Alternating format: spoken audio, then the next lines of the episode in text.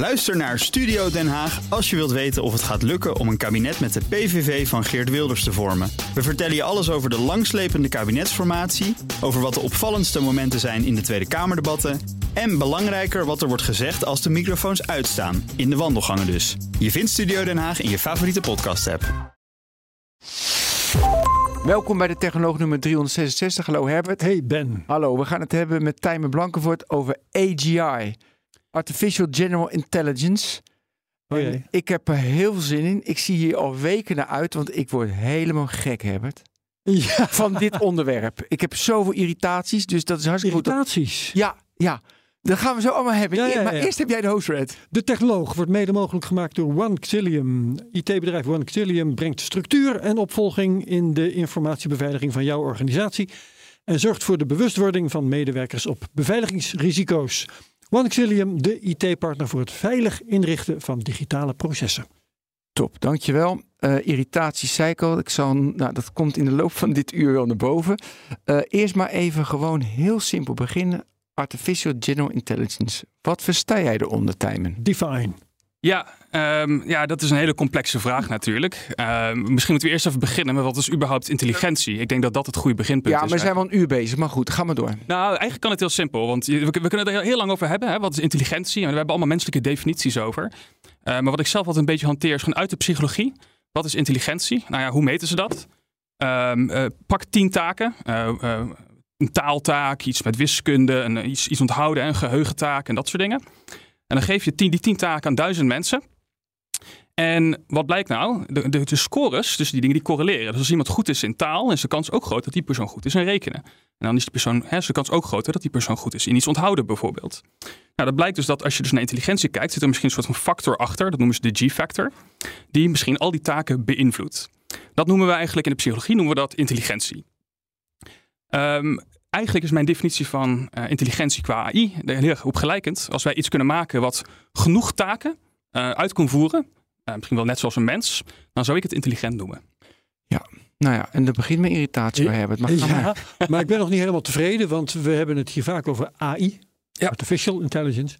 Maar AGI, AGI, General Intelligence, is dan net iets anders. Ja, Dus ik, hoe maak jij dat onderscheid? ik denk dat het onderscheid een beetje is in hoeveel taken kan je out of the box eh, of snel leren of snel voor elkaar krijgen. Eh, veel van onze huidige artificial intelligence is bijvoorbeeld, hè, we hebben een schaakcomputer die kan schaken, of we hebben een beeldherkenningscomputer die dan met beeldherkenning kan doen. Specialisten, ja. Helemaal specialisten. Maar op het moment dat je misschien iets krijgt wat een groot deel van onze menselijke taken over kan nemen, dan ga je al meer richting artificial general intelligence. Ja. En dan is toch de vraag, welke taken zijn dat precies, et cetera. Maar dat vind ik Ja. niet een hele nuttige. Ja. Ja, dat soort definities kom ik dus tegen. Hè. Dat is eh, AGI, dat is het imiteren van menselijke intelligentie. Het, eh, het bouwen van een mensje in de computer, bij wijze van spreken. Ja, en ik heb jij daar erachter? een, een deel wel en een deel niet. Want wat bedoel je met, met een mens in deze zin? Kijk, we, Ja, we, we hebben een hele ja. rare, rare definitie ook van wat menselijke intelligentie is. Bijvoorbeeld, eh, een, een kind wat goed kan hoofdrekenen, die noemen we vrij snel intelligent. Een computer die goed kan hoofdrekenen, daar zijn ze voor gemaakt. Dat is niet zo heel spannend. Ja. Ehm, dus, dus we hebben er hele eh, maffe definities voor wat intelligent is. En wat daar een beetje aan de grondslag We ligt. weten het niet. Nou, we weten het deels wel. Maar ik denk wat aan de grondslag ligt, is dat we eigenlijk niet weten wat moeilijk is en wat niet. En voor een mens, kijk, eh, bewegen is ongelooflijk moeilijk. Een bal gooien bijvoorbeeld, er komen allemaal sensoren bij kijken, gevoel komt erbij kijken, eh, eh, je hand, zitten allemaal bepaalde actie, Ja, op, ervaring, inschatting. ervaring, inschatting, super, super, super complex, right? Maar ja, een persoon die goed kan bewegen noemen we niet per se intelligent. En hetzelfde geldt voor bijvoorbeeld dingen kijken, een videoanalyse. Maar hetgeen wat ons intelligent maakt, eh, logisch kunnen redeneren, wiskunde kunnen doen, allemaal van dat soort dingen, dat noemen wij als intelligent. Heel erg anders dan wat dieren doen. Eh, dat, is- hè, misschien definieert dat ook een beetje. Maar eigenlijk in mijn optie is dat een klein vernislaagje bovenop onze hersenen. Ja. We zijn eigenlijk ongelooflijk dom op dat vlak. Maar het is wel hetgeen wat we intelligent noemen. Want elke keer, dat, dat, dat wil ik meteen maar even in de groep gooien. Sorry Ben, want jij zit hete kolen, dat merk ik wel. Maar Ja, elke keer klopt. dat de computer iets blijkt te kunnen, dan eh, komen de mensen in actie. En die gaan naar, oh, maar wacht even, nu de computer blijkt te kunnen. Dan, en dan gaan ze eh, excuses bedenken waarom dat dan toch eigenlijk bij nader inzien niet intelligent is. Ja. Zo is het met schaken gegaan. Alles wat ChatGPT nu doet. Hè, toen we er net kennis mee maakten, dachten we, verdomd, dat is eh, best wel intelligent. Er was ook één iemand van Google. En die zei, eh, maar dat ding leeft, hè, dat ja, is bewust. consciousness, bewustzijn. Ja. Ehm, tot we erachter kwamen dat hij hallucineerde en dat hij soms niet wist eh, of de derde letter in een woord nou wel of niet een K was en dat soort dingen meer. Allemaal Ja. hele domme dingen. Dus nou weten we opeens weer dat, oké, wat de computer nu daar ook nog eens blijkt Ja. te kunnen. Weet je wat, dat is eigenlijk ook niet intelligent. Ja, en, en dat, is, dat is eigenlijk iets wat we al heel lang meemaken. Eh, dus Ja. er zijn bijvoorbeeld, eh, mensen dachten vroeger dat als je een echt iets intelligents had, ja, dan kon het eh, iemand tricken. Hè? De, de, de, Zo'n Turing-test, zeg maar. Dus je gewoon, Ja. dat, dat is al lang gebeurd in 1980 hadden Maar we zijn we daarmee nu op het spoor Ja. van wat intelligentie werkelijk is? Of gaan we hier altijd mee door en gaan we altijd weer eh, zeggen van oké, nu de computer dit kan, is dat eigenlijk ook niet intelligent? Nou, het schuift ik- op ik- dus, ja. Ik, Ja. ik, het, het gaat sowieso opschuiven. En ik kan je nu al verklappen wat ik, waar ik het vandaag over wil gaan hebben met jullie. Ehm, ik denk dat we er bijna zijn. En Oh, ik dacht dat wij uitmaakten wat over ging. dat is ook prima. Nee, we gaan het over maar, ik- AGI maar ik gooi hem even in de groep. Ja. Ik, ik, ik denk dat we er niet heel ver weg van zijn. Dat, En we een- bijna AGI hebben. dat er een gewoon. redelijke kans is dat we iets hebben wat we AGI zullen kunnen Oké, noemen. want, Ja. want, Ja. want in, ehm, in eh, technoloog, eh, welk nummer was het? Twee of zo? Twee, ja. Zei jij nog, het IQ van AI is nul. Ja. Daar ben je nu vanaf? Daar ben ik 100% vanaf. Ja, ik, eh, ik denk dat het. Ja, zeker. Ik denk dat, het, dat er. Kijk, je weet het nooit. Hè? Het, is, het is allemaal wetenschap. Het is altijd onzeker. En ik ben zelf ook een wetenschapper. Dus ik, weet- ik, weet- ik weet nooit. 100 Maar ik, ik zie het langzamerhand gebeuren. En eh, ik zie dus waar de grote techbedrijven mee bezig zijn. En ehm, dat begint langzamerhand heel erg goed. En ook wel een klein beetje eng te worden in mijn optiek. Interessant. Nou, jij bent. Nou, kijk. Daar gaan we. Tijmen, je hebt het over taken. Ja. Dus we hebben het heet het over cognitieve taken. Maar, Yes. maar intelligentie is zoveel meer. Je emotionele intelligentie, je spirituele intelligentie, je fysieke intelligentie, Ja. je sociale intelligentie. En zo kan ik nog wel even doorgaan. Ja. Dus jij beperkt de intelligentie van een mens. En dat is bijna de definitie, maar dat is de fout bijna van het woord intelligentie. Beperken we heel erg tot een cognitieve intelligentie. En dus inderdaad, je bent, eh, je bent intelligent als je kan schaken. Maar de mens Mhm.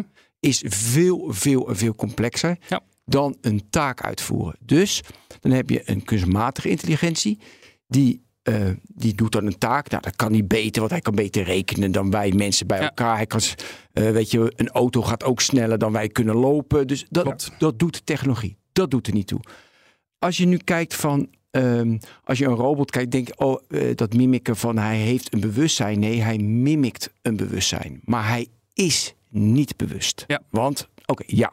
Dus hij kan emotie. Hij, hij- het lijkt alsof als je een robot hebt en je aait hem, want zijn ogen doet hij zo, dan mimikt hij van, oh, hij, hij interacteert met ons. Maar dat zetten wij als mens op die robot. Ja. Dus, die, eh, dus als we spreken over artificial general intelligence, kan die dus in mijn definitie, nou, wat ik dan heb gelezen, hij kan taken, complexe taken die een mens moeilijk vindt, kan die helemaal uitvoeren. En als je dat helemaal kan uitvoeren, top, dan denk ik van nou, die taak kan die uitvoeren. En hij kan meerdere taken tegelijkertijd met, zo, met hetzelfde algoritme ook uitvoeren. Nou, hartstikke leuk. Maar dat is, weet je, dat is nog niet in, in, in dat is nog echt kinderspel in vergelijking met wie wij mensen zijn. Ja, kijk, ehm, ik denk ook met intelligentie, als we het daarover hebben, ook over artificial general intelligence, dan we het niet per se te hebben over eh perfect de mens kunnen eh, mimiken. Right? Eh, als je het hebt over spirituele intelligentie bijvoorbeeld, ik vraag me af, eh, kunnen we dat meten? Eh, het blijkt ook dat dingen als sociale intelligentie ook eigenlijk gecorreleerd zijn met diezelfde G-factor in de hersenen. Dus gewoon die intelligentiefactor. Dus er is nog best wel een discussie in de psychologie gaande over bestaan er überhaupt die andere vormen van intelligentie waar je, waar je het over hebt. Bestaan die überhaupt? We zijn daar nog steeds niet over uit. Dus Nee. da- daarom vind ik het heel En gevaarlijk. emotionele intelligentie is natuurlijk ook iets aparts. En, en ehm, Dus dan moeten we Maar en, en definiëren. handelingen zijn ook weer iets anders. Hè? Dus ik vraag aan jou, Stephen Hawking. Yes. Vind je die intelligent, ja of nee? Nou, die man Ja. die trapt geen balletje hoor. Dat kan ik je wel Nee, verzekeren. nee, Dus die... Hè? Ja, maar daarom vind ik, de- weet je, want heel Hij is vaak. zelfs dood, maar goed. Nee, Maar dan doet hij het toch helemaal niet meer. Ja, sorry. ja, maar we moeten het naar mijn idee dus beperken tot de cognitieve intelligentie. Ja. En dat dat een AGI heel veel taken heel goed kan uitvoeren die een mens niet zo goed kan uitvoeren. Ja, wat, wat ik eigenlijk zeg, en dat is misschien een beetje mijn definitie van artificial general intelligence in deze, is dat we eigenlijk misschien binnenkort een soort van hypercomputer gaan krijgen. Dus alle taken die je nu zittend op een computer zou doen, gaat een AI straks misschien beter doen. Prima. Een beetje alsof jij een werknemer hebt, zeg maar, die je vragen kan stellen om wat te doen. En dan eh, is hij misschien beter dan de gemiddelde werknemer die je hebt. En ook nog een stuk sneller ook. Ja. En, en is niet de essentie ook dat er een bepaalde veelzijdigheid is? Dus niet dat Ja. specialisme waar je het net over had. hè, Oké, Ja. dat de computer beter kan schaken dan de wereldkampioen, dat weten we nou wel. Ja. Maar we willen dat hij ook, uh, bij wijze van spreken, een apparaat kan besturen en thee kan zetten in een keuken die hij van tevoren niet kende. Ja, en, en misschien als dat bewegingscomponent weglaat. Want ik denk dat dat nog een tijdje gaat duren. Want Mhm. het bewegingsapparaat in onze hersenen Ja. is zo ongelooflijk goed. Hè. Dat Het is, dat is- regeringsbeleid uitstippelen. ja, eh, eh, eh, ta- taken die je zou kunnen doen als je zittend op je, op je stoel zit. Dat ja, maar dat vind ik. Ja, oké, maar dat vind ik. Laten we die case dan doen. Dus doe je allemaal in je computer regeringsbeleid uitvogelen. Bijvoorbeeld. Toch? Dat doe je allemaal op je computer. Ja. Je doet onderzoek, regeringsbeleid. Ja. Dat, kunnen, dat kan een general intelligence straks Ik- beter dan een mens. Ik denk dat we daar in de buurt gaan komen. Dus ook het, het onderzoekswerk bijvoorbeeld te doen van wiskunde of natuurkunde. En dan niet het experimentele gedeelte waarbij je dingen moet bouwen en zo. Maar gewoon het denkwerk, het, het verwerken van informatie. Eh, misschien ook wel dingen als programmeren en meer complexe programmeertaken. Ehm, eh, maar ook een soort van assistent die je gewoon vraagt van... hey, ik wil nu iets in mijn agenda zetten, doe dat goed. Of bestel bloemen op het internet en allemaal van dat soort taken. Ik denk dat we relatief in de buurt gaan komen van dat soort intelligentie en snel. Ja, maar die laatste twee met je in je agenda zetten, dat is al, dat, daar heb ik zoveel voorbeelden van gezien die dan net niet werken. Die werken over twee, drie jaar wel, dat prima. Ja. Maar het gaat erom dat je natuurlijk weet al, want allemaal in je computer, dat je afspraak eraan gaat komen. Ja. Toch? Ja, ja, ja voorspellen En van die dat bloemen, dingen. die Ja. voorspellen van bloemen bestellen naar die, want die is jarig. En eh, ja. nou, dan moet je Het zeker gaat om veel acties kunnen doen. Right? Eh, en en als, je, als je, in mijn optiek, als jij ehm 50% van de taken die iemand eh, als zittend werk over kan nemen, dan heb je een zo'n grote hoeveelheid general taken die je uit kan voeren. Dan zou ik het artificial general intelligence noemen. Nou, daar hebben we het wel. Oké, het begrip heb ik nu helder. Dan, Yes. la- dan doen we het alleen maar. De taken die je in je computer doet, die worden overgenomen. En jij zegt, we zijn er bijna al. Oké, leg uit. Oké, wat er eigenlijk nu aan het gebeuren is, en ik ben niet de enige persoon, ik ben niet een een of andere messias die dit net gisteravond verzonnen heeft of zo. Ik, baseer het op heel veel kennis van mensen met wie ik spreek en onderzoekers die hiermee bezig zijn. En wat je nu eigenlijk ziet, is dat eh, alle grote eh, bedrijven eh, zetten, op, zetten in nu op de combinatie tussen grote taalmodellen, dus die large language models, en reinforcement learning. Reinforcement learning, het gedeelte dat eigenlijk gebruikt is om AlphaZero en AlphaGo en zo te trainen. Ja, die taalmodellen, dat is ChatGPT. Taalmodellen is ChatGPT. Ja. Ehm, en dan heb je de reinforcement learning, dat is eigenlijk wat gebruikt voor AlphaStar. Dat Dus die dingen. twee schuiven we in elkaar. Die twee schuiven we in elkaar. Wat gebeurt er dan? Nou, laten we even teruggaan naar die menselijke definitie waar ik het over had, over hè, intelligentie. Mensen zijn eigenlijk niet zo intelligent. Als je gaat kijken naar hoe goed zijn wij in logisch redeneren, hoe goed zijn wij in eh, wiskunde, sommetjes maken, Ja. rekenen, Ja, ja. daar zijn we eigenlijk best wel slecht in. Maar wat wij als mensen doen, en daar zijn we heel erg goed in, is dat externaliseren. Dus wij gaan in stapjes nadenken. Dus een, een wiskundeopgave, die is niet iets wat je bekijkt en meteen op een antwoord komt. Nee, je gaat eerst een stapje uitwerken, en dan nog een stapje, en dan nog een stapje. En we zijn heel goed geworden in zeg maar, die stapjes ons aanleren. Dus dat is een deel planning. Welke stapjes moet je doen? En een deel elke stapje goed uitvoeren. ChatGPT op dit moment doet alleen maar het stapje goed uitvoeren. Daar is hij eigenlijk best wel goed in. Right? Maar er is geen enkele persoon die een sudoku oplost door linksboven te beginnen en rechtsonder te eindigen met getalletjes invullen. Dat doen wij in logische redeneringsstappen. Nou, als je wil dat zo'n LLM, zo'n taalmodel, eh, in stappen gaat nadenken, planning gaat doen, dan heb je daar reinforcement learning voor nodig. En dat is wat nu al die bedrijven aan het doen zijn. Die zijn proberen met reinforcement learning die taalmodellen te verbeteren, zodat ze niet in één stap nadenken. Input komt erin en dan komt de output uit. Maar dat ze misschien wel over 10, 100, duizenden stappen iets kunnen maken. En dat gaat nu te gebeuren. Maar dat betekent, eh, ik wil bijvoorbeeld een batterij eh, maken die efficiënter is. Ja. ja en dat is moeilijk. Dat, dat, ja, dat, dat weten we nog niet. Er wordt heel veel, heel veel onderzoek gedaan naar een batterij die iets efficiënter is. Ja. Dan geef je als input, als prompt geef je in, maak een batterij die efficiënter is. Wat gaat hij dan doen? Nou, ehm, dat is misschien een hele moeilijke taak, want daar moet je misschien Nee, ook helemaal niet te kunnen ze.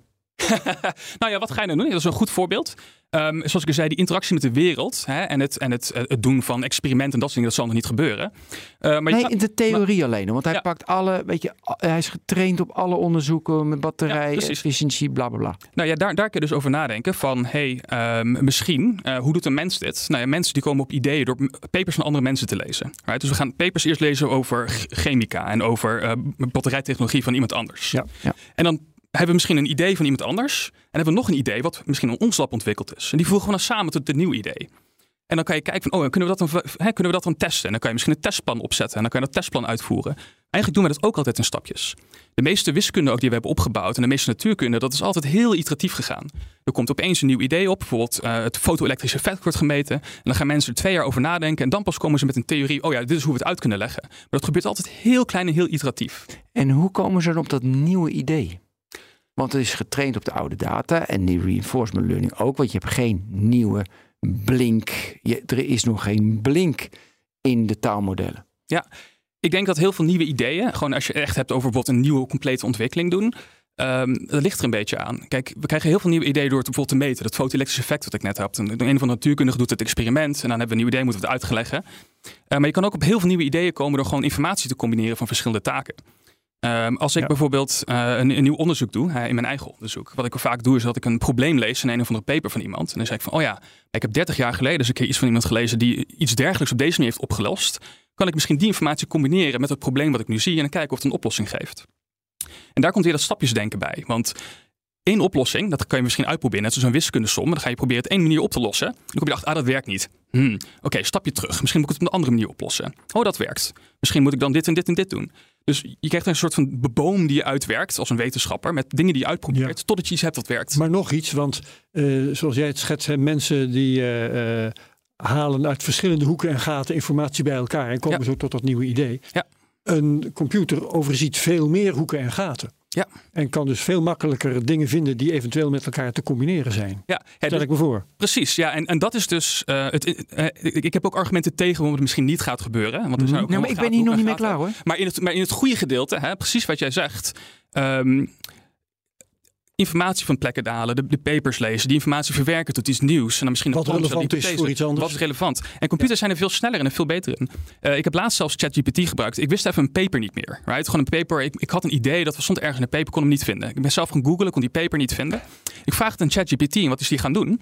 Uh, die is eerst al de papers gaan googlen die iets, iets mee te maken hebben. Dus die papers gaan lezen en die vond dan het paragraafje van wat ik nodig had, welke paper. Het stomme is, het was een paper die al in mijn Google zoekresultaten stond, maar ik ben er overheen gelezen. Wat een promptkoning ben jij zeg. Ja, nou ja, dit, nee, ChatGPT doet dat nu uit zichzelf. Als je hem dit soort vragen stelt, gaat hij zelf de papers opzoeken.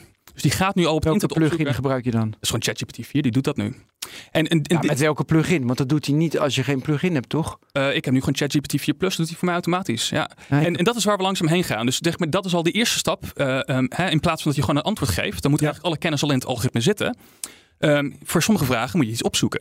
Nou ja, en, en dan is dus de vraag: hoe leer je die AI om dat te doen? Hoe leer je hem in stappen? Wanneer, wanneer moet hij wel iets opzoeken en wanneer niet? Wanneer kan hij gewoon een antwoord geven? En wanneer moet hij aan een database toe? Of wanneer moet hij iets ergens invullen in een API?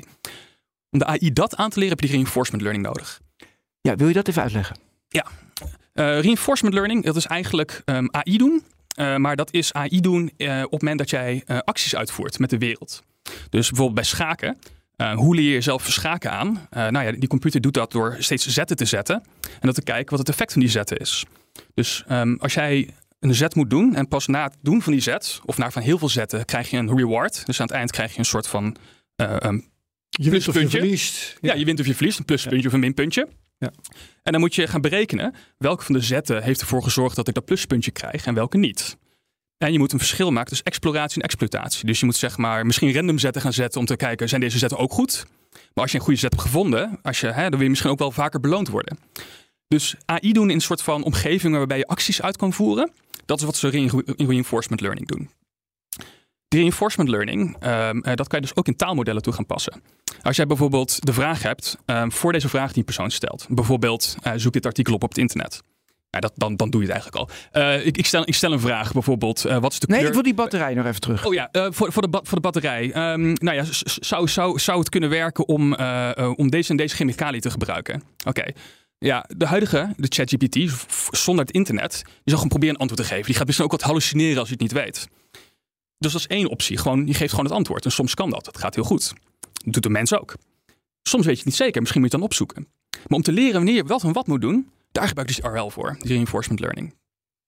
Ja, ik vind het te makkelijk. Oké, okay, je, gaat... je bent het niet mee eens? Nee, maar ik vind het te makkelijk. Want voor mij is het niet zo makkelijk. Want als ik die oplossing wil hebben, want dan doet hij echt taken die onderzoeker die die batterij efficiënter wil hebben. Ja. Je houdt dus alles bij elkaar, dat is zijn taak. En hij belde nog met een vriend en, uh, en kennis. Ja. En hij had inderdaad een onderzoek dat kan, een, want dat zit in die database van 30 jaar terug met alle onderzoeken van de wereld. En de miljard keer berekenen en weer terug berekenen. En welk woordje wel, maakt hij allemaal commies. Ja. Ik snap dat dat heel goed kan. Maar ik heb nog steeds van, eh, hij, wat je nu zegt, is het bijna van, ik vul het in, hij zoekt het op internet en hij heeft een meer efficiëntere batterij. Nee, want dan, want dan plakt die woorden achter elkaar van allerlei onderzoeken en denk je, oh, dat is het leukste Nou ja, bij dan, elkaar dan, dan, dan, dan pak ik hem verder. Ehm, eh, stel bijvoorbeeld, ehm, kijk, we gaan ook heel veel tools krijgen. Dus het internet opzoeken is niet alleen maar één ding, maar je kan ook gewoon een tool gebruik maken. Waarom zou een large language model moeten kunnen schaken als je gewoon een schaakcomputer kan gebruiken? is nergens voor nodig. In jouw voorbeeld ook. Eh, op het moment dat jij dus als ehm, eh, chemicus, dat ben ik niet, maar als, als chemicus naar dat soort batterijtechnologie kijkt. Nou ja, dat, misschien ga je wel een model ervan maken in MATLAB. En dan ga je de MATLAB-code executen. En dan ga je kijken of zeg maar, de nieuwe chemicaliën die je hebt, of die zeg maar, kwantummechanisch gezien kloppen. Of het stabiel is, eh, wat de elektronlading daarvan is. Dan ga je dat uitrekenen. Dus als je dus ook van MATLAB bijvoorbeeld gebruik kan maken om ja, scripts te doen en te testen. erbij. Ja, en precies. Dus, dus als je zelf ook de experimenten kan gaan draaien in de computer, dan kom je misschien ook alweer een stap verder. Right? En de vraag is een beetje waar, hoe goed gaat dit werken? Ja. Want als dit heel goed gaat werken, kunnen we echt heel veel automatisch gaan doen. Ja. Ja, maar het is dus een belangrijke keus of je wel of niet eh, kiest voor die specialisatie. En dat, eh, d- dat, dat valt me op omdat we er net ook over hadden van ja, die gespecialiseerde varianten, die vinden we eigenlijk helemaal niet intelligent. Nee. Intelligent zit nou juist in de veelzijdigheid. Ja, ja, Dus ja. dat je wel en kunt schaken en de administratie kunt doen Ja. en kunt zoeken op internet naar nieuwe batterijtechnologie. ja precies. Dus, dus de mate waarin dus die reinforcement learning gaat werken, ehm, gaat een beetje dicteren hoe intelligent we het gaan vinden. Ehm, als het heel makkelijk wordt Ja, om heel veel tools. vinden, Ja, precies, ja. Ja. Als het heel makkelijk wordt om heel veel tools erin te hangen. Als het heel makkelijk wordt om in. Eh, ehm, als, je, als, je, als je in tien stappen na kan denken, kan je al heel wat meer dan dat de LLM's nu kunnen. Maar om een boek te schrijven, moet je misschien wel 10.000 stappen kunnen doen. Right? Dat is heel complex iets om een goed boek te schrijven. Je Ja. moet een hele planning maken, je moet de karakters uitwerken. Dan moet je zeggen, kijk, eh, de paragrafen schrijven. Dan kijken of de paragrafen consistent zijn. Want AI je, heeft al boeken geschreven, maar die waren nog niet zo goed. ja, dat komt omdat ze het gewoon van linksboven tot rechtsonder hè, Ja. eh, helemaal uitvoeren. maar zo schrijft niemand een boek. Dat doe je heel iteratief en dat duurt jarenlang duurt dat. Ja. Maar op het moment dat, dat dus die reinforcement learning goed genoeg werkt, en dat is de vraag of dat gaat werken, dat, dat, Maar zit het er nu al dan in? kan dit gebeuren.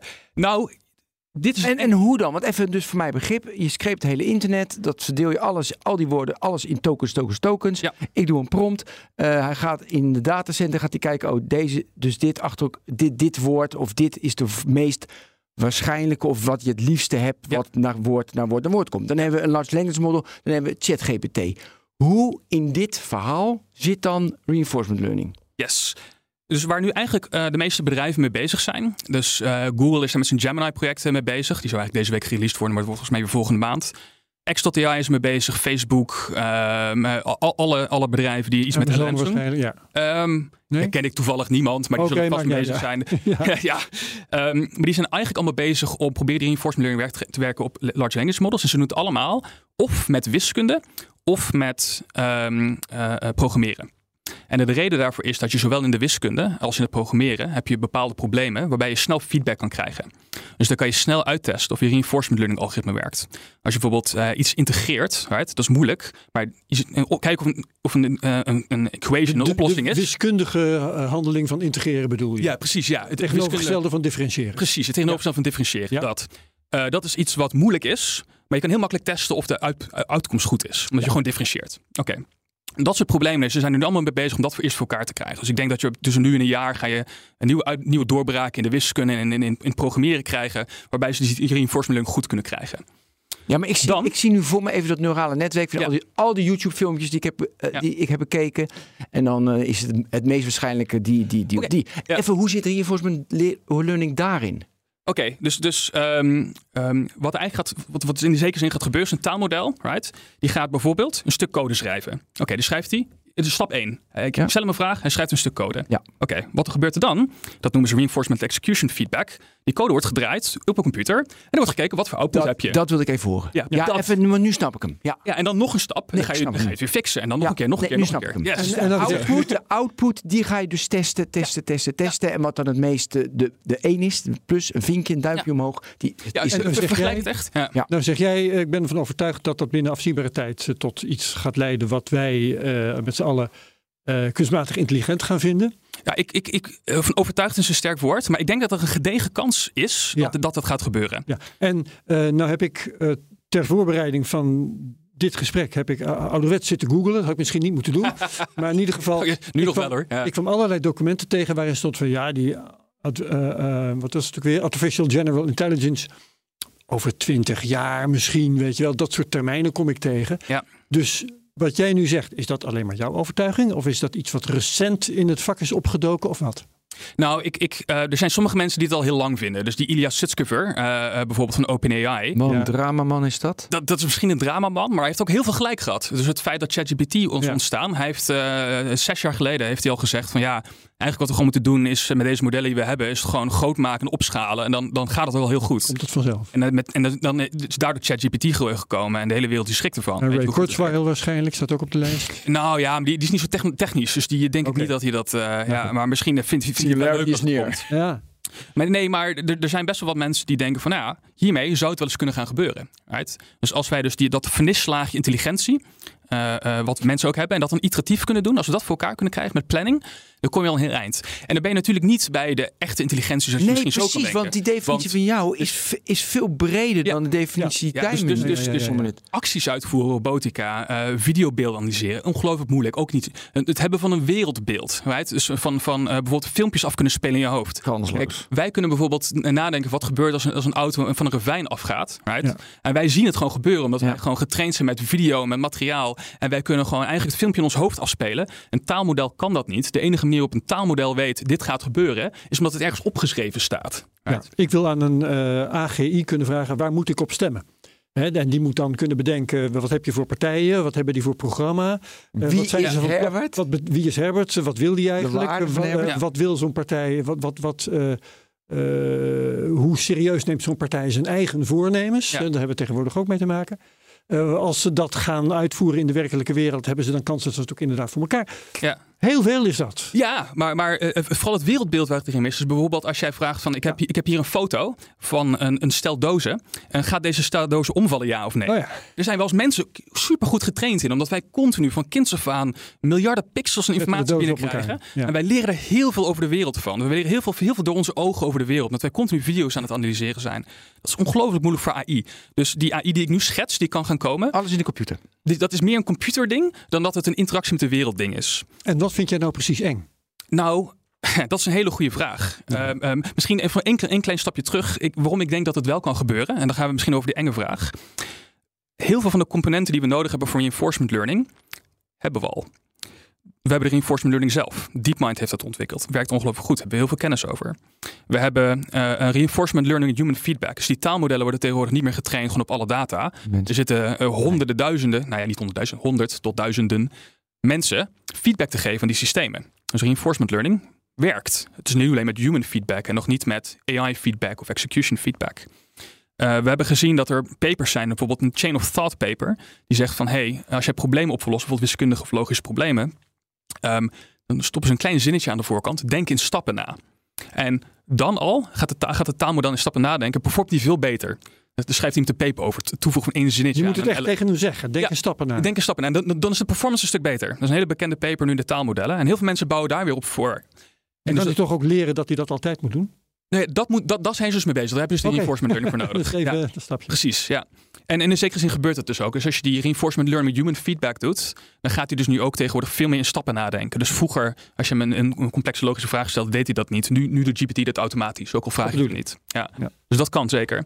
Dus heel veel van die componenten, om die RL samen met LLM's samen te laten werken, zijn er al en worden al getest en werken best goed. Dus daarom denk ik van misschien, hè? Het, is best wel een kans dat er gewoon poeps en dan is opeens hebben we iets wat een, eh, een hypercomputer is die tien keer beter is dan je gemiddelde werknemer. Hey, en waar is het nu al zeg je van, hey, dit is eigenlijk AGI? Een taak die in de computer wordt opgelost. Wat, wat gewoon human- human-like is. Ja, volgens mij al heel veel. Want eh, als hij gewoon al als een spelletje speelt en hij speelt dat spelletje beter, ja, dan is wat, wat hij beter kan dan een mens. Dus ja, Ja. Ik, vind, ik vind dit niet zo spannend. Maar ja, stel hem een vraag van bijvoorbeeld ga, eh, eh, maak een literatuurreview voor mij ehm, en, en, geef, en maak er een, een PowerPoint-presentatie over met, met bijpassende tekst. Nou, dat, is een, dat, dat is een vraag die ik misschien aan een van mijn collega's kan stellen, die twee weken later bij me terugkomt met, met dit werk gedaan. Dat is misschien een vraag die straks aan AI kan gaan stellen. Ja, maar daarom vind ik zo jammer dat je de definitie zo nauw hebt gemaakt. Ja. Want hij, heel veel dingen doet hij al, wat, wat hij beter kan dan een mens in de computer. Ja, maar nog niet zo generiek als dat het. Nog steeds heel veel van die algoritmes zijn specifiek. Bijvoorbeeld eh, Minerva van Google, dat is iets wat wiskunde kon. Right? Maar die gaat niet ook nog eens een keer schaken. Of die gaat geen bloemen voor je bestellen. Of dit doen of dat doen of dat doen. En eigenlijk is de vraag ook een beetje moed. Van wanneer noemen we iets artificial general intelligence? Ja, dan hebben we die definitie. Ja, ik, ik, ik, ik, ik, schets wel eens dat er dat we op een gegeven moment hebben dan een AI. Die, eh, en dan gaat het zo over hebben waarom het eng is, wat er kan gaan gebeuren. Ja, we zijn Die- bijna op een half uur. En de laatste We half hebben een uur mooie laatste half uur. Maar eng zijn, ik, ja. ik, ik, ik zeg wel eens, wat er dan gebeurt, is dat er dan eh, een AI is. Die gaat allemaal enge dingen doen, ontregelt de hele wereld. En er zitten er een paar filosofen in een hoekje ergens die het erover hebben van... ja, maar dat is niet wat we met bewustzijn bedoelden. Hè? Of met artificial general intelligence. ik vind, ja, luister. Doe iets. Ja, dat maakt niet uit. Het gaat erom, wat voor impact gaat het hebben. Nog even over de mogelijkheden. Bijvoorbeeld, eh, je moest de Wolfram Alpha plugin gebruiken. Ja. Voor, ja, ja, dus voor wiskunde. Ja. En da- dat, dat gaat hij dus, dat hoe- heb je straks niet meer nodig. Ja, of dat wordt gewoon op de achtergrond wordt dat gebruikt. Dus die AI Precies. leert eigenlijk die, tool- die tools gebruiken. Eh, die leert, ehm, en dat is wat ze ook bijvoorbeeld reinforcement learning met artificial intelligence feedback noemen. Dat is ook iets heel hips. Eh, dat je gewoon het taalmodel zelf laat bepalen of zijn uitkomst goed was, ja of nee. Dus eh, wat doen we nu ook in onderzoek? Dan, eh, dan, doen wij, eh, dan maken we nieuwe technologie over het kleiner maken van taalmodellen. En dan vragen we ons af hoe goed is dit nieuwe taalmodel wat we hebben gemaakt. En daar wil ik het ook nog over hebben. Ja. En dat vragen we dan aan GPT-4. Dus die, die GPT-4 laten we gewoon onze antwoorden ranken. En dat publiceren dan. En zeggen, nou, GPT vond dit zus zus en zo goed. en, en het lijkt erop alsof je dat misschien ook nog wel met reinforcement learning kan doen. Dus dat met, en dat is misschien ook waarom al die grote techbedrijven nu zoveel GPU's inkopen. Want dat is weer rete duur en kost rete veel energie. Maar je kan in die reinforcement learning loop, in plaats van dat de humans doet, ga je gewoon het taalmodel zelf eh, eh, laten herkennen of iets bijvoorbeeld een hallucinatie is ja of nee. En op die manier de hallucinaties eruit krijgen. Oh, fijn, ja. Nou ja. En dan, dan heb je een zelfverbeterende verbeterende loop. Ja, dus dan kan het AI-model daar zichzelf maar geen hallucinaties in krijgt. We zitten nu op een de half uur, dus we moeten naar de Doom toe. Maar ik heb nog wel Ja. wat vragen ook over, de, over hoe Hey. groot het taalmodel moet zijn. Ja. eh, over open source. Maar laten we eerst het Doom. Even Ja. waardoor het niet kan. Waardoor het niet kan of het waarom het eng is. Nou ja, laten we eerst waardoor... Nee, eerst eng. We moeten, ja, het is een half Eerst uur zijn we voorbij. We moeten waarom het eng Ja, is. ja. Ehm, nou, kijk, aan die, aan die definitie die ik nu, die, die ik nu schets, Ja. die hypercomputer. Dan moet je dus niet denken aan een Terminator. Je moet niet denken aan het paperclip Nee, want het is scenario. allemaal in je computer. Ja, dat is inderdaad het idee. Het is in je Het computer. scenario dat is dat een AI alleen nog maar paperclips gaat maken. Want dat was nou eenmaal zijn opdracht. En om dat doel te bereiken, de hele mensheid uitroeit. Ja, Dus, hè, klopt. even in het kort. Ja, oké, Ja, en, en, dat soort dingen kunnen theoretisch gezien gebeuren. Want reinforcement learning is een beetje raar. Ik, als de luisteraars thuis kunnen het ook opzoeken. Dat is eh Two Minute Papers. Dat is een YouTube videootje. En eh, gaat over een AI die eh, ehm, hide and seek speelt. Of tikkertje volgens mij. Mhm. Verstoppertje. Dat kan je opzoeken op het internet. Dat is hilarisch. En dat, is een, eh, dat zijn eh, twee poppetjes die twee, twee, twee andere poppetjes tikkertjes spelen. Een soort van 3D-omgeving. En wat daar gebeurt, is die worden met reinforcement learning getraind om tikkertje te doen. En het ene team leert op een gegeven moment dat ze eh, de deuren kunnen barricaderen in een, in een kamertje. En dan kan die andere persoon dus niet meer tikken. Dus dat is al slim. Maar het andere wat er dan gebeurt, is dat eh eh, na nog veel meer trainen, leert het andere team leert dat zij door een bug in de, in, in de code kunnen zij zichzelf met op twee objecten lanceren, de lucht in. Dan komen ze terecht in de kamer en dan kunnen ze weer verder gaan met tikken. En reinforcement learning heeft nogal eens de neiging om hele ehm, eh, eh, rare oplossingen te vinden en bugs te vinden in code. Dus dat gebeurt. ja. dus Dus net hele- zoiets als die, eh, die eh, voetbalrobots die zichzelf buitenspel zetten. Ja, ja, ja. ja. Die buiten dat spel soort gingen dingen, staan. ja. Ja, Ja, dus als ze je- geen overtredingen maken. Als je het niet goed specificeert, reinforcement learning vindt, vindt, vindt een, een stomme oplossing, zeg Ja, maar. ja, dus, leuk. Ja. dus in die zin kan het paperclip scenario soort van gebeuren, maar niet echt. Want de output die zijn AI genereert, die kunnen we lezen. We kunnen zien wat voor API-calls die heeft en dat soort dingen. Dus dat scenario ben ik niet heel bang voor. Ja, maar ik vind nog even, nu Ja. je dit zegt, rare dingen doen. Ik vind een hele grappige bij AlphaGo. Weet je, hij deed een, een zet, nou ja, die, die, daarom wonnen ze. Dat was echt onmenselijk enzovoorts. Ja. Maar dan nu winnen mensen weer eh, van de computer. Omdat de mens gewoon een zet doet waar ieder mens zou zeggen, ja, dit, dit, dit kan nooit. Maar de AlphaGo snapt daar helemaal niks van. Ja, Dus je kan hem ook zo weer foppen. AI gaat eh, op een andere manier de mensen fouten maken. Daarom, dat is dus sowieso. Dat is Ja. weer de andere kant. Dat is weer de andere kant. Ook niet alles gaat perfect. Dus misschien het gemiddeld technisch gezien is je beter. Maar in de AI hebben we altijd iets genoemd wat we noemen adversarial attacks. Je kan altijd een pixeltje hier en een pixeltje daar veranderen. Opeens werkt het AI-model niet meer. Dat is wel weer eng alvast trouwens. Hè? Want ehm, ja, je Ja. wilt Ja. dat soort onverwachte dingen niet wanneer de AI verantwoordelijk werk doet. Nee, precies. Ja, je wil niet dat er opeens een random fout in, in, in sluipt. Of Ja. die hallucinaties waar we het over hebben. Ik denk dat een deel ervan gefixt gaat worden als je AI zelf kan kijken. Is het een hallucinatie? En dan misschien feiten opzoekt op ja, of, internet. of dat een of andere troll een productieproces kan verstoren. Ja. Of de auto's op de weg in het honderd kan Maar het kan zomaar zijn dat hij iets hallucineert of iets doet waarvan je eigenlijk hè, in je reinforcement learning eh, met human feedback stappen gezegd, dat moet je niet doen. En dan doet hij het op, toch per ongeluk, right? Het, kan gebeuren. Ja. Maar eigenlijk het scenario waar ik het meest bang voor ben, is dus eh, als we die hypercomputer hebben, ehm, dat dat ervoor gaat zorgen dat wij ehm, bijvoorbeeld onderzoek kunnen gaan doen. Technologische ontwikkeling kunnen, kunnen, gaan doen. Nieuwe technologie kunnen ontwikkelen. eh, nieuwe code kunnen schrijven. Nieuwe producten kunnen maken. Op een pace, hè, op met een snelheid die we nog niet eerder hebben gezien. Ja. Eh, Ik weet niet wat dat geopolitiek gaat doen. Je ziet nu dat Amerika bijvoorbeeld nu alle GPU's aan het hoorden is. Er mag niks meer naar China toe qua GPU's die AI kunnen doen. Dat moeten ze allemaal zelf maar ontwikkelen. Als er straks één land is, of een stel landen, die gewoon alle AI-macht in de handen hebben. en opeens tien, tien keer productiever zijn dan de rest van de wereld. Mijn god, ik heb geen idee wat er gaat gebeuren. Ehm, daarbij ook.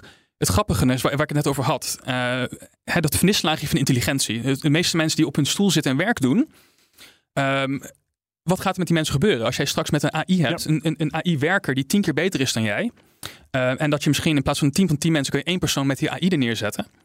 Misschien wordt het dan een stuk efficiënter en ga je al die mensen ontslaan. Wat gaat er dan gebeuren?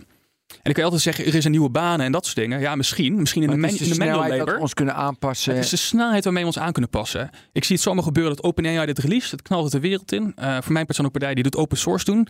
Elk bedrijf neemt het over. En binnen een jaar is, hebben we een probleem. Ja, dat is één vorm van aanpassing. We hebben natuurlijk ook dingen als regelgeving en eh, wetten hè, die eh, eh, meestal achterlopen bij technologie. Heel ver. Lijkt me dit ook een heel goed voorbeeld waar dat redelijk vervelend kan Ja, het zijn. loopt altijd. Ik, ik zat laatst in dat nationale AI-debat eh, wat hierover gevoerd werd. En ik, ik ergerde me een beetje aan, net zoals jij ergerde over Ilya Sutskever. Eh, maar ik erger me een beetje aan omdat we het hebben over problemen die 40 jaar geleden ook al een probleem met AI waren. Qua, qua privacy en data en dat soort dingen. Maar over dit soort problemen wordt eigenlijk niet nagedacht. En het argument is altijd, ja, we weten niet precies wat er gaat gebeuren. Ja. Nou, ik denk dat we nu al een beter idee hebben wat er zou kunnen gaan gebeuren. En misschien moeten we daar eens een keer op gaan controleren. Ja. Ja, oké, Maar wat, dus- voor, maar ja. wat voor beleid zou je daar dan opvoeren? Ja, is dat nog Ja. in de hand te houden, is dan eigenlijk de vraag. Tja, Nou ja, eh, eh, op, op meerdere manieren denk ik. Ehm, kijk, eh, biotechbedrijven reguleren we ook. En eh, er worden hele strenge regels er zitten, zitten daarover. Er komen controleurs langs die gaan kijken wat er gebeurt, of de regels wel gevolgd worden, et cetera. Wat wat je net ook al zei, het probleem is niet alleen maar dat het gaat gebeuren, maar ook de snelheid ermee. Als je een eh, grootschalige maatschappelijke verandering gaat krijgen door iets, dan wil ik liever dat we het voor zijn. Dat we misschien een extra jaar of een extra twee jaar hebben om er een beleid voor te maken. Dat we kunnen kijken, wat gaan we ermee doen als samenleving. Dus als jij al bij die bedrijven, bij OpenAI en Microsoft en Facebook gaat kijken en zei van oké, je zit, je zit er met je neus bovenop. Hoe snel gaat dit? Wat kan het al doen? Als je dat al gaat controleren, dan heb je misschien alweer een tijdswinst als beleidsmakers. Er was niet zo lang geleden een eh, petitie van een groep waar Kees Verhoeven ook deel van uitmaakte, hè, Ja. van de show. Ehm, om eh, de AI-ontwikkeling aan banden te leggen. Ja. Eh, heb jij die ook ondertekend? Ik heb het niet ondertekend, nee, nee. ja, dat is nee. toch onzin, die petitie? Nou ja, je, je pleit nu wel voor net Ja. zoiets eigenlijk. Ja, ja ik, ik, ik, ik, ik onderteken dat niet zo snel, dat soort dingen. Dat is Nee, gewoon, gewoon niet mijn natuur. maar ik maar ik, ik, ik begrijp de sens er wel van. En ik weet niet of Ja, je het aan maar- banden moet leggen. Maar ik denk wel dat je je neus niet van minimaal bovenop moet gaan zitten. En kijken van, hey, gaat dit nog wel oké? Of, of gaan we straks iets de wereld inslingeren wat dermate grote sociale impact gaat hebben. Dat we er even Ja. goed over na moeten denken. Nee, maar als je dus eh, van overtuigd bent dat dit soort dingen dreigen, dat er onwenselijke uitkomsten mogelijk zijn, Ja. dan moet je je dus ook afvragen, wat kun je daartegen doen?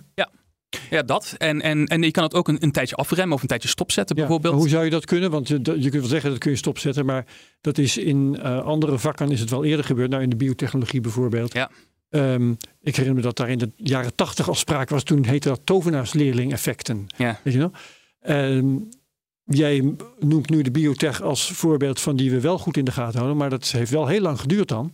Ja. Want in, in eerste instantie eh, was dat helemaal niet goed te doen. Nou ja, ik, ik hoop dus dat, eh, dat al die beleidsmakers die mee bezig zijn naar deze podcast luisteren. En zoiets hebben van, hé, hey, eh, T- Tijmen zegt dat er een redelijke kans is. Nou ja, zelfs al neem je aan dat de kans 1% is dat dit kan gaan gebeuren. Moet je er gewoon op gaan zitten. En dan moeten we gewoon veel meer aandacht aan besteden. Dat denk ik wel. Ja. Oké, maar Tijmen, als je kijkt Ja. naar de Europese AI-act, we hebben weinig invloed op Amerika, helaas. En, Ja. de, en de techniek komt toch uit Amerika. Maar Om maar te zwijgen van China. Die krijgen dan wel China chips, maar ook, dan gaan ja. ze ze zelf maken. Ja, eh, daar, maar de, eh, precies. Ge- geopolitiek is dat natuurlijk insane. Nu ook met bijvoorbeeld wapentuig. Als, als, als, als, Insane. als de AI zo goed wordt als dat ik zeg.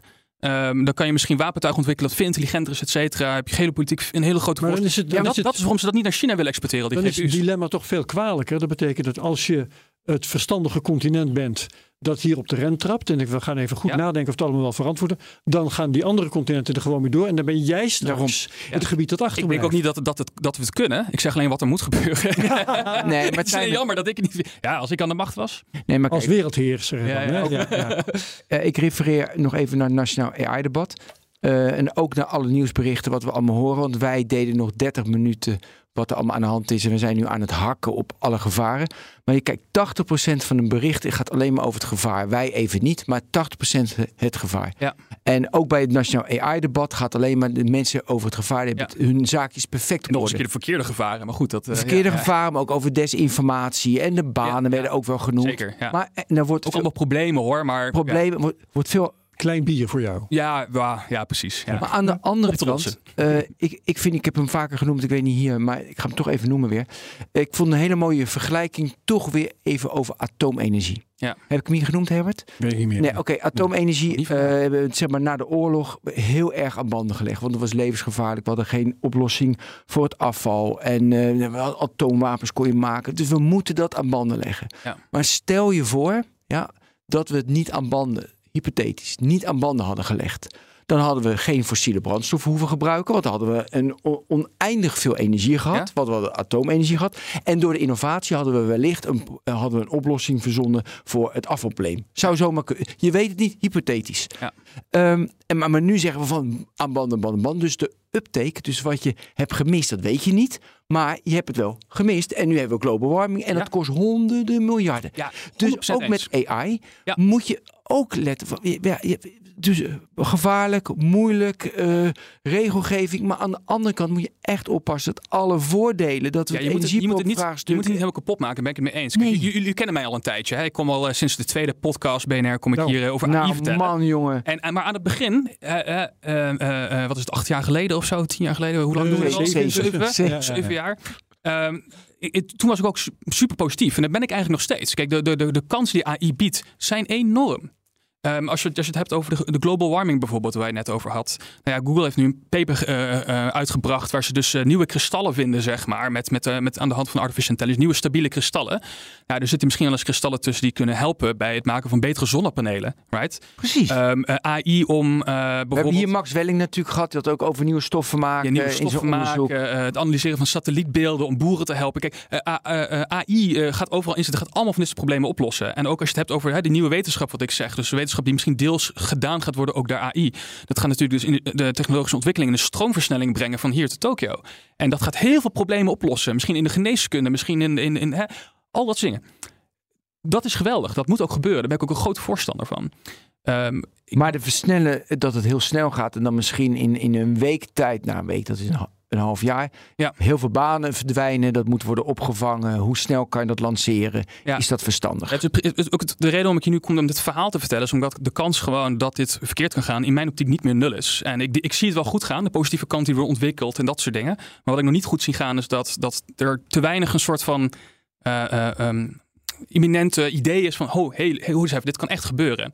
En nu zijn het vaak mensen die een beetje als gekkies bestempeld worden. Of een beetje science fiction mensen die zeggen van, oh, die AI komt eraan. En er zijn heel veel mensen die het afremmen en zeggen, oh, dat valt wel mee. En ook heel veel wetenschappers. Ja. Maar we moeten er echt goed die- rekening mee houden dat het kan gaan gebeuren. En die hele slechte vergelijkingen met een eh, vlag voor een auto rijden. Die slechte vergelijking dat we niet in een lift durven. Die slechte vergelijkingen, nou ja, noem ze allemaal maar op in de evolutie van de technologie. Wat Ja. zou het zeggen? Gevaar, gevaar, gevaar. Ja. Waarom is dat nu anders? Nou, ik, in mijn optiek, ik, want het, hetzelfde verhaal gaat nog steeds. hè. Ik denk nog steeds ook dat als we die hypercomputers hebben, dat we gewoon eh, de productiviteit die we nu hebben keihard door het dak gaat. Maar we gaan geen Terminator scenario krijgen dat de mensen allemaal doodgaan. Of allemaal, hè? Eh, het ergste dat er misschien kan gebeuren is, is dat er nou, hele politieke problemen komen. Misschien kunnen deze de apparaten Sociale hacken. desintegratie. Sociale desintegratie, sociale werkloosheid. maar ook bijvoorbeeld het, het kapotmaken van de IT-infrastructuur. Eh, wat ga je doen met AI die eh, dermate goed is in hacken dat alles, alles kapot gehackt kan worden? Right? Oké, dan heb je inderdaad AI als, als wapen. Als Dus, wa- eh, AI als wapen. Zeker weten. Ja, Ja, als- maar, als- eh, als- dat ga ik ook dat onder- kan gebeuren. Ja, we hebben hier Maar- een podcast gehouden over de vierde. Je hebt vier- dus zeg maar, eh, je hebt land, lucht en eh dan hebben we zee en hebben we nu Mm. ook cyber. Nou, er is nu oorlog in twee landen. Ja. Nou, eh, het is voornamelijk gewoon loopgraven en bommen gooien. precies. Dat- Vol- En misschien blijft het ook bij. Dus dat is ook een beetje koffiedik kijken. Weet je. Maar, maar de opportunities zijn er zeker. En, en, en daar ben ik ook heel positief over. Eh, we kunnen gewoon heel veel grote problemen opgelost met z'n allen als dit gaat gebeuren. Dat zeker. Maar concreet zeg je dus, we moeten de, de bedrijven die het nu maken, voornamelijk OpenAI, Google, Amazon een beetje, Apple weten we natuurlijk helemaal niet, waarschijnlijk ook wel, Ja. maar die gaan er niet zo mee naar buiten. die, die zou je dus meer moeten controleren. Dat kan vanuit Europa met de AI-act. Dat duurt lang, maar die zijn, dat is best wel... Daar willen ze best wel echt toezicht houden. Willen ze echt Ja. daar naartoe. Wat gebeurt er nu? Ja. Lijkt me ook lastig, want ja, wie kan er helemaal in zitten? Ah, er zijn genoeg slimme meer- mensen op de wereld dat die het lukt. doorhebben. Ja. De- ja, precies. Dus jij Ik komt in de commissie. willen werken, maar goed, dat, eh, dat is Nou, als ze maar gewoon betalen. en, nou, dus dat is eigenlijk het enige. Dat moet gebeuren.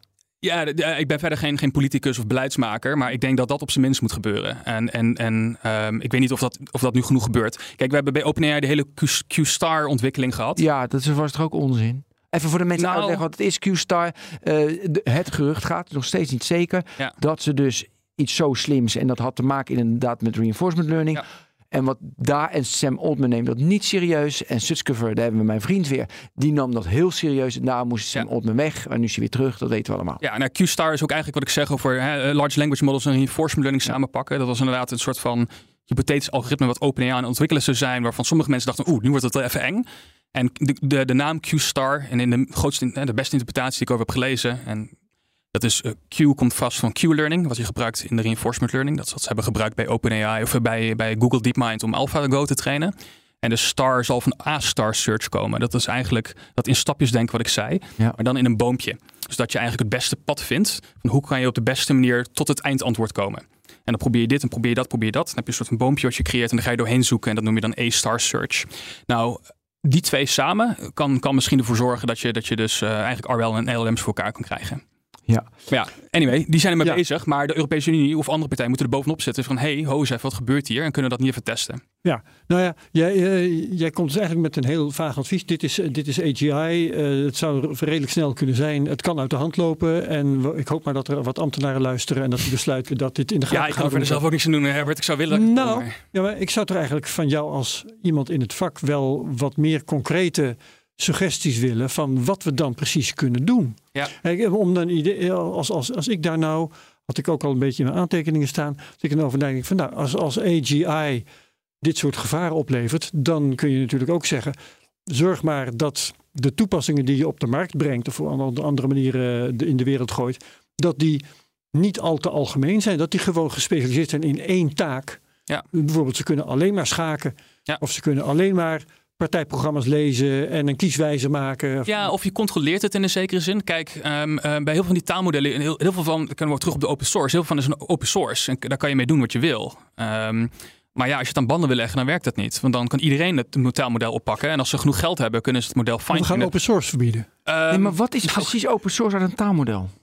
Nou, er zijn open source taalmodellen. Dus de, de Lama eh, V2 bijvoorbeeld van Facebook. Ja, is ook maar toch beperkt open source. Hoezo is dat Is dat, open he- source? is dat helemaal open source? Het hele model met alle parameters van dienen is allemaal open Je source. mag alles, je mag, je mag ermee doen wat je wil. Ehm, ja, volgens mij wel. Ik heb niet de fine print van de, van de copyright details en zo eh, gekeken. Volgens mij voor commerciële doeleinden of zo moet je er nog wat En dat doen. is het je grootste- experimenteren wat je wil. Maar dat is nu het grootste taalmodel. Eh, Dat- het, het grootste open source taalmodel. Ja, ja, denk oh, sorry, Ja, ja. ja, ja, ja, zeker. Ja. Het, het beste taalmodel is op dit moment de, de GPT. Die eh, in, alle, in alle benchmarks eh, slaat hij alles uit het water. Ja. Ja, Ja. Maar, Maar- goed, eh, aanwijzingen, suggesties voor wat we kunnen doen. Nou ja, bijvoorbeeld, kijk, als, als die taalmodellen proprietary blijven binnen die bedrijven, kan je bijvoorbeeld aan banden leggen en in, hoe, in welke mate je de, ze, eh, ze kan laten doen wat je wil. Ehm, kijk, als je ze toe wil gaan passen op bepaalde taken, met bijvoorbeeld die reinforcement learning, ga je nog steeds een bepaalde mate van human feedback ervoor nodig hebben. Ehm, dus ja, zo'n taalmodel gaat misschien maar in beperkte mate eh, bijvoorbeeld kunnen hacken, right? Dus misschien moet je een beetje bijsturen, een beetje, een beetje leren om dat te doen. Nou ja, dat kan je misschien stoppen op het moment dat je maar in bepaalde mate eh, eh, kan leren van interacties met mensen. Zou je over na kunnen denken om zoiets te doen. Dus dat je, dat je gewoon de, de, de feedback die je in het systeem krijgt, dat je daar dat vermindert. Ja, of het, dat, het leervermogen een beetje dwars zitten. Ja, leervermogen dwars zitten in bepaalde gebieden waarvan je zei, dat gaan we niet doen, bijvoorbeeld. Ja. Right? Dus, maar dan moet je het wel allemaal close source houden. Want in de open source erin knalt, dan gaan mensen het ook oppakken. En dan, Ja, ik veel, dan gaan, het weet gaan ze in Indonesië of zo het doen. En dan, eh, ja. Ehm, Dus, dus dat, dat is denk ik een deel. Ehm, Ja, maar wie, maar wie dan? Want die mensen gaan niet bij OpenAI, daar krijgen ze geen toestemming voor om dat te controleren. Dus dan moet je toch in de output kun je alleen maar dingen doen als regelgever. Ja, van welke feedback maak je gebruik om te leren? Dus daar zou je misschien kunnen cureren. Misschien moet je er mensen voor inhuren om daarna te gaan. Misschien zijn er bepaalde regels die je ervoor op kan stellen. Zoiets zou je kunnen doen. Bepaalde regels die je voor kan opstellen. Dat vind Ja, ik al een ja, hele ja. moeilijke. Maar dit is, nou ja, we wel hebben ook regels. Waarom kan je een hamer gebruiken? Eh, eh, daar hebben we ook regels voor. En we houden er ons best wel redelijk aan. En je kan niet Ja. een hamer gebruiken om jou in je kop te slaan. Maar iedereen Maar, begrijpt ja, hoe een hamer werkt. En eh, het moeilijke wat we nu krijgen, Dat is, dat is ehm, ambtenaren, politici moeten gaan bepalen wat er voor regels komen. Hè. moeten ook bedenken dat die, die regels moeten ook handhaafbaar zijn en noem alles maar op. Ja, ja, ja. Ehm, en die gaan over eh, een technologie die ze helemaal niet begrijpen. Ja. Tenminste, ik denk niet dat er heel veel Europarlementariërs zijn of Eurocommissarissen die. Dus eh, uiteindelijk zal toch de sector zichzelf moeten eh, reguleren. Of in ieder geval zal de sector zelf moeten komen met adviezen. Ja. Informatie over wat er te reguleren valt en hoe. Ja, misschien wel. Ja. Gaat Maar ja, gebeuren. die, die, zijn er minder voor incentivized om dat te doen. Dus Ja, dat in een zekere zin willen die, al die bedrijven wel, vooral OpenAI, dat ze gereguleerd worden. Want dat is een geweldige manier om competitie buiten de deur te houden. Want zij, als zij als eerste Ja. uit de deur zijn, zij, zij, eh, zij maken de modellen op een ma- manier die gereguleerd Ja. is. Dat is weer een extra barrière Maar voor nieuwe degene die bedrijven. voorop loopt, is er natuurlijk het meest tegen. Nou, degene die het meest voorop loopt, eh, raar genoeg zou ik zeggen dat hij het meeste voor is. Want die kan, eh, die kan incumbent blijven op het moment dat regulatie komt. Dat is een hele Ja, vaak gebruikte Ja, ja, strategie in dat soort bedrijven. Zeker, ja. Ehm, maar, hè, maar, maar er zijn van dit soort interventies die, ik- die ik, waar ik het over had. Dat zou je daar zo over na kunnen denken. Van, voor sommige use cases wel, sommige use cases niet. Dat zou je misschien kunnen doen. Ja. En het andere is, ehm, ik denk ook eigenlijk dat we een soort van atoomplan moeten maken. Of een soort van plan B. Van stel nou, hè, en dat kunnen, daar kunnen we voor sorteren. Dat, dat, De nuclear option bedoel je? nou, nou, nee. Nee, We gooien er een atoombom. we Nee. blazen het hele vakgebied op. Al die datacenters weg ermee. Hoppakee. Nee, wat ik, wat ik bedoel is eh, een plan. Voor die situatie die ik nu schets, dat er massa baanverlies komt door zoiets. Ja. Misschien moeten we daar gewoon een plan voor maken voor het geval dat. Ja, En net dus dat we een plan hebben, wat, gebeurt- wat doen we als Duits- Duitsland binnen, binnenvalt of zo. Zo, Ja. een soort een strategisch plan voor wat, wat we gaan Ja, doen in zo'n een situatie. idee hoor. En daar moeten we gewoon over nadenken. een, dat een, van universeel basisinkomen. Ja, zoiets. bijvoorbeeld. Ja, ja, en, en als je daarop voor sorteert en zegt van ja, we kunnen een staat van beleg af, uitroepen en dan dit en dit en dat doen of zo. Nou ja, Of prima. eigenlijk een omscholingsprogramma zo snel mogelijk. Hè? Want we hebben natuurlijk veel te weinig mensen. Dus eh maar arbeiders. Ja, toch? ja of, of in ieder geval het herver- herverdelen van. Ja, ik, ik heb geen idee, hè, maar eh, ik, ik, ik denk dat we daar goed over na moeten gaan denken. Wat als? En, en, dat, en dat nu de goede tijd daarvoor is. Want het wat als scenario wordt nu een stuk duidelijker. Kunnen we naar open source? Even iets dieper Ja, op ingaan. Hoe zeker. belangrijk is open source voor de AGI community? Ja, heel erg eh, belangrijk. Ja. Ja, ja kijk, ehm, voor de AI-community in het algemeen, is gewoon het ontwikkelen van een nieuwe technologie. Ehm, heel veel technologie wordt gewoon ontwikkeld op open source modellen, omdat alle researchers zo daar toegang toe hebben. Dus stel, ik wil iets nieuws uitproberen. Bijvoorbeeld, ik had het net over een paar papers over chain of thought en tree of thought en allemaal van dat soort dingen. Dus st- stel je wil een nieuwe technologie ontwikkelen, dan wil je gewoon aan die modellen kunnen sleutelen. Dus er zijn heel veel universiteiten, heel veel research in de wereld die dat doen. En die komen dus met nieuwe ideeën.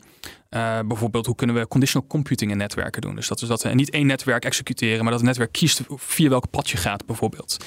Uh, er zijn mensen die nu in de, in de weights kunnen duiken van zo'n netwerk om te kijken van hè, in de gewichtende parameters. Van ja. wat gebeurt er nou precies en wat voor theorie.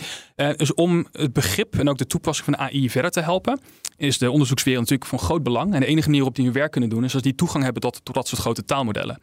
Dus ik laat mijn Lama 2 op mijn computer. En dan kan ik dus inderdaad de weights kan ik dan mee testen van oké, wat gebeurt er als ik dat doe of dat doe. Ja, en dan kan je hem fine-tunen, dus je kan hem veranderen. Je kan het weer op bepaalde uh, andere toepassingen kan je het, uh, kan je het aanpassen, het model. Dan kun je weer kijken hoe goed gaat dat. Er zijn heel veel onderzoekers die ook proberen te analyseren van ja, hoe slim is nou zo'n AI eigenlijk? En kunnen we dat automatisch analyseren? En dan waar in het netwerk zit dat? Kunnen we daarachter komen? Dus het, echt, het, het, het ontwikkelen van de, de nieuwe AI-technologie, dat gebeurt ook voor een deel in de, universiteit. Niet alleen maar bij de grote techbedrijven. En vaak vloeit het ook wel weer terug die grote techbedrijven in. Dus de, de, de meest bekende papers in de community, hè, die worden ook wel eens door researchers geschreven. Daar maken die grote bedrijven ook gebruik van om hun modellen te verbeteren. Ja. Om nou eens even, want uh, je hebt het over testen terug te komen op die uh, gevleugelde uitspraak van jou. Ja. Het IQ van AI is nul. Is er eigenlijk al een IQ-test voor AI? nou, nee, niet echt. Kijk, uh, we hebben heel veel datasets. Uh, dus we hebben allerlei datasets waarbij we testen hoe goed taalmodellen zijn. Dus dat, dat kan gaan van hele simpele grammatica-vraagjes. Hè, dat konden de oude taalmodellen ja. al. Maar ook al complexere dingen, als bijvoorbeeld uh, kan je logische puzzels redeneren. Of, uh, ja. Maar ook Nou ja, echt je, examens, heb- al die examendingen die... Ja. ik heb wel dingen gelezen van dat Ja. eh, ChatGPT eh, eh, het examen voor eh, eh, jurist had, gehaald. ja. Ja, dat soort dingen. Je hebt bijvoorbeeld MMLU, dat is een dataset die, eh, waar bijvoorbeeld eh, ehm, vragen van allerlei verschillende vakgebieden, dus biologie Ja. tot chemie tot natuurkunde en zo in staan. IQ-tests, zo- dat zijn vaak ook gewoon multiple choice tests met wat plaatjes en wat Ja. eh, woorden en zo. Ja. Eh, ik heb er al heel lang geen meer gedaan. Maar eh, er is nog nooit iemand op het idee gekomen om eh, AI daarop los, de ChatGPT bijvoorbeeld daarop los te laten. Nou ja, dat gebeurt ook wel. Dus, dus Ja. maar die, die taalmodellen ook wel eens gewoon op, op, op IQ-testen eh Ja, wat toegepast. komt er dan uit? Ja, afhankelijk van de setup en het is heel afhankelijk van hoe, precies je, hoe precies de input geeft. Ja. Eh, maar ja, een jaar geleden waren er al resultaten dat je dus zeg maar sommige van die Ravens Progressive Matrices testen, hè, van die, van die plaatjes IQ testen, dat je die aan eh, GPT kon geven. Maar dan toen nog niet in de plaatjesvorm, ook al kan dat nu ook wel. Mhm. Ja, dan hebben ze toch een IQ van 80 of 90 of zo. Oké, ja, ja, ja. En eh, de vraag is, in hoeverre is dat belangrijk? Hè? Want we testen er heel erg menselijke intelligentie mee. En helemaal terugkomen heel aan het begin van de podcast. Dat is heel specifiek wat wij onder menselijke intelligentie verstaan. Ja. Ehm, Maar mag ik heel even, ik zit het net even te googlen. ja, Dus de, de, de doen ze natuurlijk in Amerika de SAT-test. Dus kan je vergelijken met een IQ-test. Ja, ja. Ja. En dan scoort eh, op, eh, op verbaal, dus taal 710 en op wiskunde 690. Hoe het- eh, Dus dat is ChatGPT en een mens 126 op beide. Dus het, ja, dus het IQ van een mens gemiddeld 104, zeg maar, eh, 124 en bij een, eh, een ChatGPT 1400. ja. Op die testjes. Tien keer zoveel. Ja, dus het, Ja. de, de- die, Ja. dat zeggen allemaal heel... dan ga je Nee, maar zie, cognitief Ja, ja, ja. zijn ze veel beter. Ja, nee, precies. Daar komen we En, en, en dat is ook eigenlijk dus mijn these, ook wat ik zei. Van, hè, eh, in één stapje nadenken en simpele probleempjes. ChatGPT gaat misschien al beter zijn dan de meeste mensen. Right? Maar nog niet dat iteratieve. En dat is wat mensen weer heel goed doen. Dat plannen, dat, dat, dat in stapjes nadenken. Ehm, dus daarom is, is de huidige ChatGPT nog niet zo eng. Want het kan wel één zo'n klein dingetje goed doen. Maar en dat is ook nog eens een vraag. Heel veel, Maar snelle Google search is natuurlijk een fout search. er, wordt- er wordt, er wordt ook heel veel onderzoek naar gedaan van hoe, hoe generiek is dat. Een van de problemen die je bijvoorbeeld krijgt met deze taalmodellen is als ze op alle data getraind zijn. Dus ook, ook die Ravens Progressive Matrices bijvoorbeeld, daar is hij misschien wel op getraind. En heel veel vragen die jij Ja. stelt, die Ja, jij verzint, daar is hij al op Heeft getraind. alle IQ-tests al gezien. Ja, maar wat nou heel veel slimme wetenschappers doen, en dat is op zich wel grappig, eh, wat die dan pakken is dat ze gewoon situaties gaan maken ehm, die net een beetje anders zijn. Bijvoorbeeld, je kan hem een vraagje stellen van, hey, eh, deze setten aan schaakmoves, zijn die legal of niet? Eh, kunnen deze? Oké, dat kan hij best wel goed, omdat er heel veel informatie over beschikbaar is. Ja. Maar nu zeg ik, maar nu ga ik een van de regels veranderen. Ik laat de lopers bewegen als een paard en de paard bewegen als een loper. Ja. Als je dan dezelfde vraag stelt, mensen kunnen dat heel prima, want wij kunnen dat in stapjes deduceren. AI kan dat minder goed dan de originele schaakposities, maar niet volledig random. Dus er zit, zeg maar, eh, het generaliseert een beetje naar dat soort taken. Dus het is, het, is niet complete nonsens die het output, maar het is niet zo goed als de kennis die hij al heeft. Ja, ja, ja. Dus eh naar heel veel wik en wegen, veel van die taalmodellen kunnen een beetje generaliseren. Er is ook één paper die geschreven is over ehm, ehm, hoe, hoe ehm, kan je, kan je zo'n AI echt compleet nieuwe taken doen. Dus een van de dingen die je vroeg ehm, is bijvoorbeeld eh teken een eenhoorn in LaTeX. Nou, LaTeX is een programmeertaal die wij gebruiken om eh, papers te schrijven. Dus niet gebruikt om te tekenen. En, niemand heeft dat ooit gedaan om een eenhoorn te tekenen in LaTeX. Maar dan vraag je dat aan, aan zo'n taalmodel. En dan maakt hij een soort van paard met een soort van hoorntje. En dan is het toch wel, wow, dat zou een mens misschien ook Zo Eh, gedaan hebben. dat, dat is best wel een generalizing, hè, het is best wel een generieke eh, ability. Dus er zijn veel wetenschappers die daarmee bezig zijn te- te meten hoe goed, hoe slim is zo'n L- zo'n zo'n taalmodel eigenlijk. En de, de, de verdict is een beetje ertussenin. Het is, het is toch veel beter als ze de taak kennen en het weten. Maar eh, er zit best wel wat generalizing capability in die modellen. Spannend. Eng hè? ja, Hey, ze- er zijn dus het kamp eh, dat zegt van nou, uiteindelijk met die taalmodellen die gaan het niet redden, want hij wordt vervuild met allemaal data die er allemaal nu in wordt gepropt. En hij verzint toch heet het het meest waarschijnlijke volgende woord. Dus het blijft allemaal lekker verrotten in je, in je leuke modelletje. Is dat onzin? Ja, je zit te kijken Ja. op onzin. Ja, dat, eh, ja, ik lees de kritiek, hè? Ja, ja. En ik moet, ik moet het aan je voorleggen, want anders Ja. zeggen zij, die kritiek heb je niet voorgelegd. Ja, kijk, Waarom is dat onzin dus? Er valt wel wat voor te zeggen. Kijk, als je bijvoorbeeld naar mensen Jan LeCun is een van de grootste eh, researchers op, op, op AI-vlak, als je naar die luistert. En die, die, die is ook heel sceptisch. En die zegt van ja, maar ik vind het nog geen intelligentie. Behalve als het bijvoorbeeld eh, een, een, een, zo'n zo'n eh, wereldmodel in zich heeft. Right? Ehm, dus een van de, van de voorbeelden die vaak wordt aangehaald is van, van Jos Stenenbaum. Dat is gewoon bijvoorbeeld als ik een plaatje heb met allemaal muntjes erin. Wij zien in een plaatje zien we iets 3D's en dan kun je die muntjes stellen. En muntjes stellen in zo'n plaatje is voor een AI heel moeilijk, omdat hij niet dat 3D-beeld ervan kan maken. Ja, ja. Dus, dus zoiets heb je misschien nodig, misschien niet. Right? Maar het vervuilen van je Veilig mo- van data, ja, totaal nee. is echt dat, dat, onzin. dat is, nou, ik hoor dat wel eens mensen zeggen. En dat was ook bij dat, dat een nationale AI-debat. ja. Dat iemand zei van ja, het grootste probleem van AI op dit moment is dat we nepdata gaan genereren waar dan weer op getraind wordt. Dat zijn hoogleraar computerwetenschappen, hè? dat zijn niet de minste. Ja, nou, ik denk dat dat geen reëel probleem is. Ehm, kijk, eh, we hebben al heel veel data waar we die taalmodellen op trainen. Ehm, ik denk dat we genoeg data hebben om dus een beetje dat logisch redeneren en dat in, hè, eh, om dat zo'n taalmodel aan te leren. ja. We kunnen gewoon de data gebruiken die we nu hebben. We hoeven niet elke keer de data te verversen op het nieuwe internet. We gebruiken wat we nu Ja. hebben. En de vervolgstap daarop. Er wordt heel veel reinforcement learning met human feedback gedaan. Er gaat straks reinforcement learning komen met AI feedback of execution feedback, et cetera. Dan maak je eigenlijk als het ware nieuwe data. Dus op dezelfde manier als dat ik zei van we kunnen zo'n AI-model verifiëren of de output van dat AI-model klopt. En dat gaan we dus samen doen. Kun je ook een AI-model nieuwe data laten genereren. Eh, gewoon van de data die je al hebben. En dan ga je weer een mens dat laten verifiëren. Klopt dat ja of nee? Dus ik maak me daar eigenlijk niet zoveel zorgen over dat er allemaal eh onzindata komt. Oké, Eh, Herbert, laatste vraag. Ehm, Ik heb ja, ook laatste ik, ik heb hier een, uitspraak van een, eh, van een eh, AI-expert, Andrew Ng. Ja, dat is ook leuk. Schrijf je dat? Ik Ja. weet nooit hoe je dat uitspreekt. Die zegt eigenlijk, eh luister eens, we hebben op dit moment wel urgentere problemen. We hebben eh, werkloosheid, we hebben democratie die aan slijtage onderhevig is, we hebben discriminatie, we hebben ge- ongel- ongelijkheid in allerlei opzichten. Ja. We gaan ons niet bezighouden met die eh, AGI-nonsens. Ja. Dat ehm, Nou ja, is het- helemaal het tegenovergestelde van wat jij, de boodschap die jij hier... ik vind het, ja, het, is jou. deel en het tegenovergestelde, maar ook weer een deel niet. Want ik denk wel dat hij gelijk heeft, is dat waar de meeste mensen bang voor zijn, right? We hadden net al het probleem van die, van die data en, en hè, het Ja. net maken van die data. Andere Problemen waar je bang voor bent, die, die hebben we al zonder AI. Precies. En, en de, de, de Terminator-problemen en dat soort Ja, dingen. ja. Ook onzin. Dat gaat ook nog niet zo snel gebeuren. Juist omdat die interactie met de wereld, het analyseren van die videodata waar ik het over heb, is ongelooflijk moeilijk. Dat gaat nog een tijd duren voordat we dat hebben. Ehm, ik weet niet hoe lang. Ik ga geen voorspellingen meer doen nu. Ehm, dus in die zin moeten we niet te veel hebben over dat soort doemscenario's. Eh, maar het beeld wat ik schets van, hey, er kan misschien iets komen wat een, een werknemer is die tien keer beter is dan je gemiddelde werknemer. Zo'n AI. Ik denk dat dat wel een gedegen scenario is. En ik denk ook niet dat we de hele wereld moeten veranderen eh, daarvoor. Net zoals dat we nu met bijvoorbeeld eh, het, het klimaatprobleem hebben. Met het klimaatprobleem moeten we de hele wereld overhoop gooien om dat probleem op te lossen. Ik zeg niet dat we dat met AI moeten doen. Maar we moeten wel ons realiseren dat dit een risico is. En dat Hm. moeten we gewoon af gaan vangen. Oké. Ethiek? En geef het antwoord dat je net gaf. Ik heb hier wat blaadjes liggen. En Ja. dat is inderdaad mijn antwoord op enige ethische vraag. niet aan beginnen. Niet Dat aan gaan we niet doen. dus daarom was dat mijn laatste vraag. nee, nee. Ethiek is... is eh, je, je kan, je, je kan eh, wat, ik net- wat ik net ook al zei. Je Je kan, bedoel, bedoel je ethiek toepassen op AI of AI ethiek leren? Nou, kijk, ja, AI kan je ethiek leren. Je kan, en dat doen we nu al. We, geven, Mhm. we doen reinforcement learning met human feedback. Eh, een AI geeft een racistisch antwoord, zeggen we, doe maar niet. Right? Dus in de zekere zin brengen we hem zelf menselijk AI eh, ethiek bij. Ja. Maar de ethiek van bijvoorbeeld, heeft dit bewustzijn ja of nee? En wat voor rechten moeten we het geven? Daar ga je nooit uitkomen. is een complete onzindiscussie.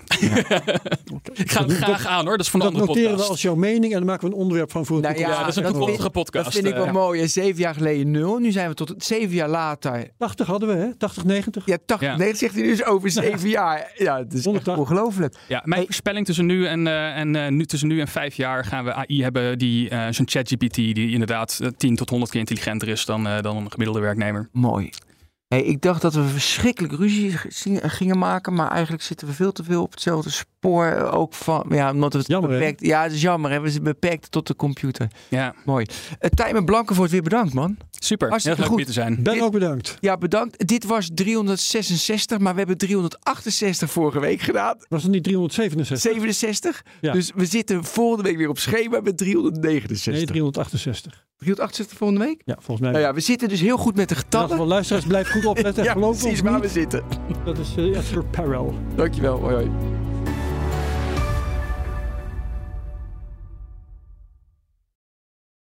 Ook Liesbeth Staats vind je in de BNR-app. Ja, heel handig. Luister live naar Kees en mij tijdens de Daily Move. Dan blijf je ook gelijk op de hoogte van breaking news en het laatste zakelijke nieuws. En daar vind je ook alle BNR-podcasts, waaronder de Perestrooikast. Download nu de gratis BNR-app en blijf scherp.